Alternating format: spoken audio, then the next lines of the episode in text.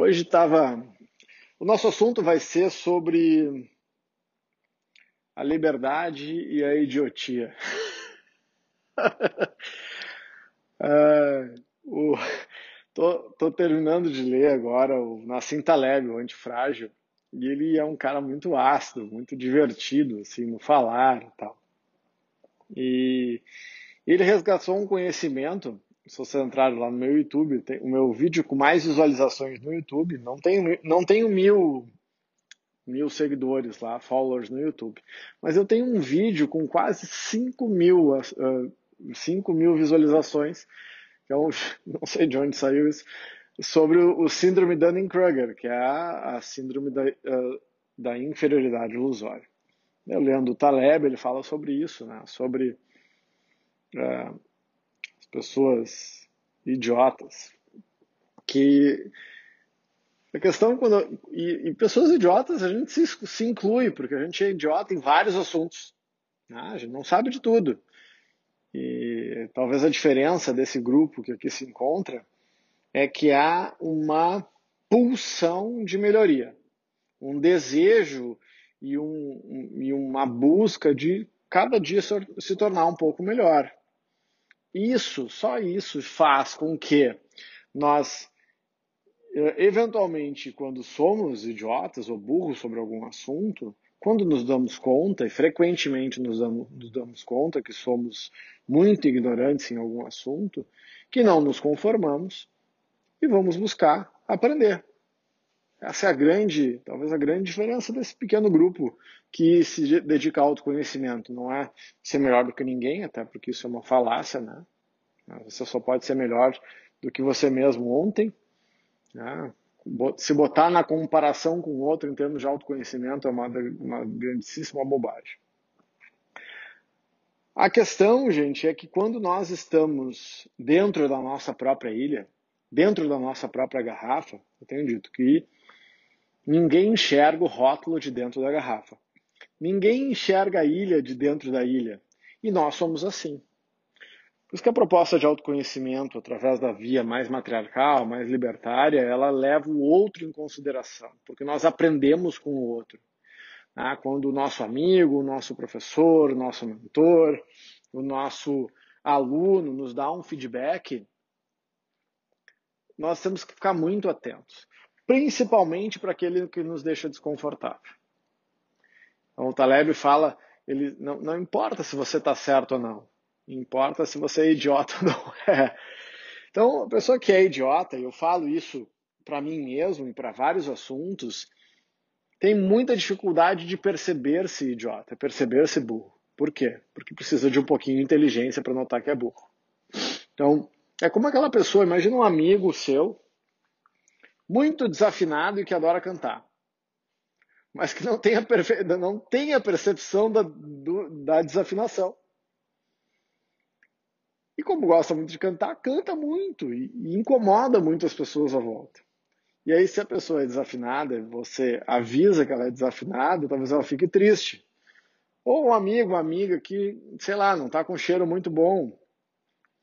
E você tem que ir lá dizer: tá com feijão no nariz, feijão no, no, dente, com tatu no nariz. E aí você, que olha do lado de fora, aquilo que está acontecendo, faz o que? Não avisa. Chato avisar, né? E imagina, se o seu amigo ou sua amiga está com feijão no dente, ela passa o dia inteiro, vai para uma reunião importante, segunda reunião importante, terceira. E aí no final do dia, entra no banheiro, olha no espelho, tem um feijãozão no dente. E aí várias pessoas passaram por ela. E ninguém teve a coragem e a lealdade de, de dizer aquilo. E a pessoa ficou passando vergonha sem saber o dia inteiro. Bom, ah, mas o que isso tem a ver com liberdade e disciplina? Primeiro, que você tenha liberdade absoluta de falar ou não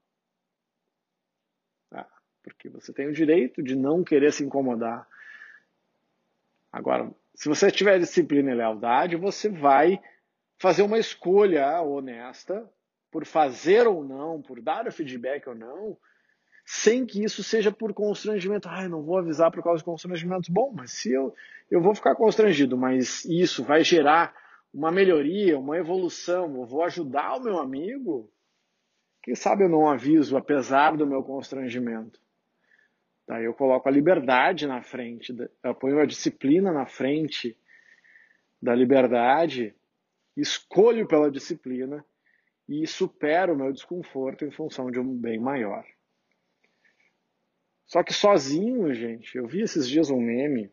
Ah, quem poderá nos ajudar? Daí parece uma mão, do, a, a, própria mão da pessoa tirando ela do buraco. Isso é fisicamente impossível. Nós somos seres gregários, somos seres que uh, precisamos do outro para sobreviver. Nós não somos independentes das nossas contingências. Agora, nós podemos escolher as pessoas que estão à nossa volta, escolher os nossos mentores, escolher os nossos cônjuges, escolher uh, as pessoas com as quais a gente vai se relacionar, escolher a profissão, deixar a profissão, deixar o cônjuge.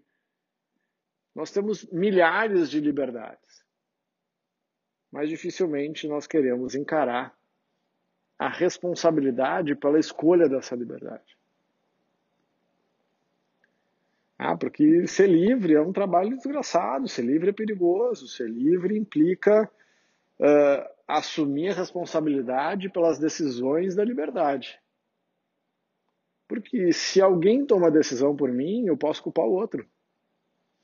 Se alguém toma uma decisão por mim, eu posso culpar essa pessoa pelo meu martírio. E eu não sei o que é mais tirano: culpar a pessoa pela minha felicidade ou pela minha infelicidade tenho refletido sobre isso, não cheguei a alguma conclusão, talvez nem chegue. Talvez ambas as coisas sejam. Agora, responsabilizar a pessoa pelo nosso sofrimento ou pela nossa felicidade uh, é um ato de, né, de falta de poder. Eu posso escolher as pessoas que são geradoras de felicidade, pessoas que me fazem bem, que vão estar à minha volta, mas mesmo assim é uma escolha. Ah, então, como que eu lido nesse mundo VUCA, né? mundo volátil, uh, incerto, complexo e ambíguo? É, primeiro, é aceitando que a incerteza é a única constante, tem falado muito sobre isso. A incerteza da existência é a única constante.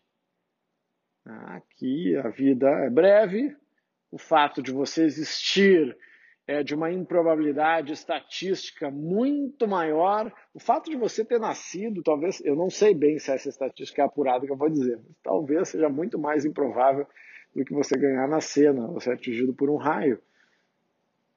De, com essa configuração genética, poderia ter sido outro espermatozoide, bilhões que passaram.